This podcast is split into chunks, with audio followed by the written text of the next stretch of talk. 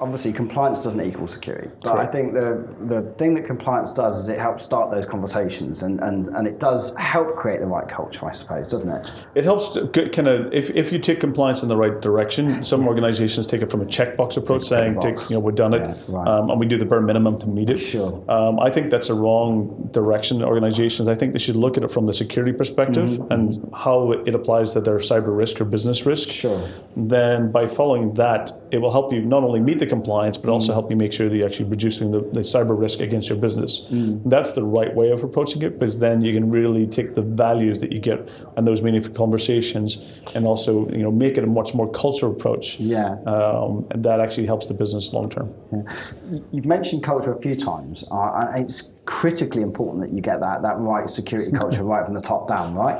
Absolutely, it's it's it's both directions. We have to make sure that it's it's uh, endorsed and practiced and messaged from the top down, uh, but we also want to make sure that everyone in the organization from the bottom up feels empowered. Yeah. Uh, as well. One of the failures we've done in the past is that uh, we victimized people who Yeah. were, you know, part of an incident, whether somebody clicked on a malicious email and all of a sudden lost money financially, or whether they didn't patch the server and or, or that server was used to, you know, to gain access to sensitive data.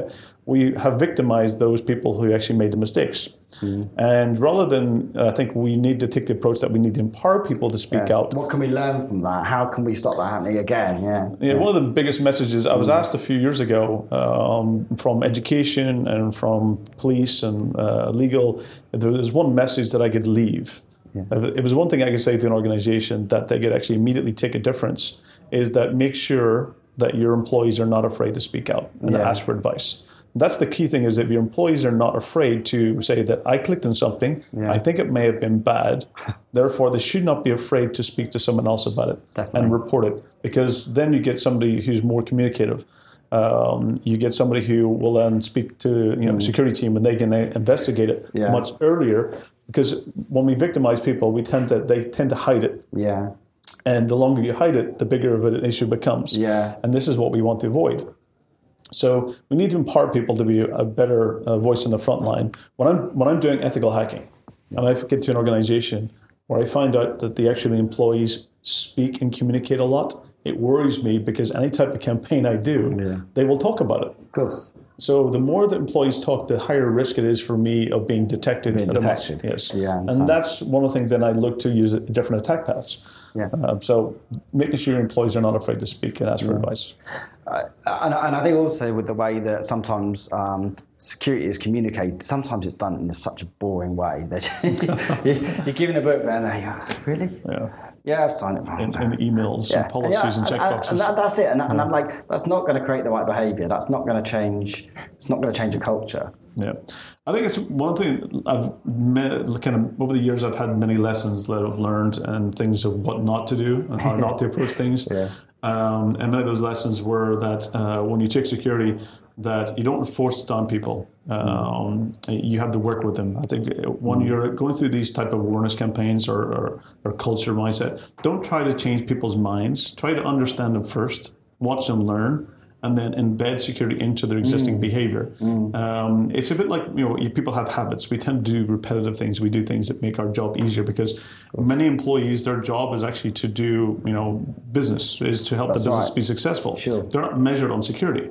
No. So, and when organizations sometimes push security down, it actually makes them less efficient at They become the- immune almost to the point. Yeah. uh, they- well, it stops them from being able to, to do their job successfully, Yeah. or it takes them longer to do tasks. So Right, therefore, yeah, yeah, it impedes their uh, efficiency.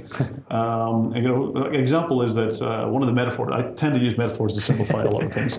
And one metaphor I use is that you think about, you know, an employee has been driving to work back and forward the same way over the last twenty years. You know, that's that's how they do. You know, they get to work. Sure. And all of a sudden, security comes down and says, no, that road is known as really bad. It's not safe. So therefore, uh, for the future, you need to get out of your car. You'll need to take the train, then a tram, then a bus, and then you need to walk five minutes because that's much safer. That's a Yeah. more secure way. Um, we can monitor the activity and we can make sure that you get to work safely. And the employee's going, hold on, that takes me twice as long Yeah, yeah. Um, to get to work in the morning. And uh, that's when you're forcing security down people. You're changing mm. what they're used to be doing to doing a different way. And the employees will always look for ways around it. They will look for ways to still be able to, to minimize their time because their mindset is basically their their KPIs, what they're being measured on, they want to make sure they're still effective and still meeting their goals and bonuses and success. Yeah.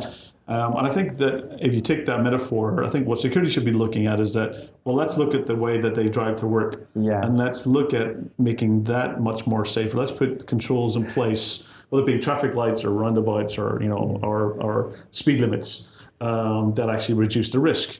And that's what we really should be looking for is rather than changing the way people do their job, mm. is that reducing the risks in existing ways that, that allows them to still be successful. That's quite interesting because obviously that refers back to what we were saying earlier about how CISO should communicate with the board. Essentially, yeah. what we're trying to do here is translate it and put it into a way where it actually um, it's understood by the person you're trying to address. You know, going to the board every every week and saying, "Oh, we're going to get breached. We're going to." Uh, uh Fear doesn't work. It doesn't um, work. It I, doesn't work. And then you come, come to the point when you really do need their support. And like, "Yeah, you said that last week." Yeah, I remember. I, I did a, a, pen test a few number of years ago, and I finally got the permission to talk about it uh, just recently because they eventually put the right controls in place uh, several years later.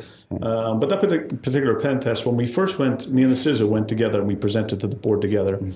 And all we did was talk about fear, security, mm. uh, technology, solutions. This is what you need to be doing. This is how you should be doing it. And we were pushing ourselves uh, on, on the board yeah. and hoping that this fear would all of a sudden get yeah. a budget signed. Sure. And right after the meeting, of course, the board goes to their side meeting, they go off and they, they make their decision, then they come back. Mm. And we're sitting there and they said, budget declined, done. And we're like, why was it declining? We thought we presented such yeah, a solid, sure, solid sure. You know, fear mm. uh, to them. And they said, well, you didn't assign it to any type of business value. Mm. We're here to make sure the business is successful. We've been running it this long without that problem, with this problem. So why do we need to uh, do it now? Yeah, yeah. and they said uh, our networks yeah. are gapped, and we considered this being a reduced risk. And we were kind of so. After that, we went to the side. We had the CFO, we had the CEO, and, and the CISO, and myself, and we talked about it. And they said, "You came to us in the wrong. You didn't talk our language." Right. That you need to change the way that you talk to the board because we want to know ROI, we want to know business risk, we want to know insurance, we want to know mm. basically how it can help the business. Is it an enabler? They said you just completely came with the wrong approach. You didn't give us any numbers. Mm. I said we'll give you another week. We have another uh, uh, uh, decision making next week for kind of other tasks. Come back next week and let's take a different approach. Wow. So we went, we kind of did our homework. We did, of course, a little bit more uh, penetration tests at the time, and then we went back a week later. We didn't talk about cybersecurity. We didn't say cybersecurity once. we actually went and we completely focused on the gap uh, of uh, the finances. We talked about the uh, reduction of risk, what that uh, uh, dollar sign was a reduction in risk. Right. Yeah. We basically took a pure business approach didn't talk about solutions, didn't talk about technology, didn't talk of fear, didn't talk about cybersecurity. No. We spoke the same language as yeah. the board. Yeah. Right after that meeting, they signed a budget wow. and we went away. And this is kind of realization to me is, and this is probably the many times that even industry wise we fail because we come from an industry that's yeah that's how we talk. That's it. And then that's kind of put onto CISOs, and then CISOs go and relay that to their peers. That's it. And it's the it wrong message. It just, you just yeah. deaf. Yeah. So it's an industry thing we need to mm. reset a bit and think about what do we want to be when we grow up? yeah. um, and yeah. uh, how can we make sure that we change it from being a fear factor to being something that's really a business factor. Mm.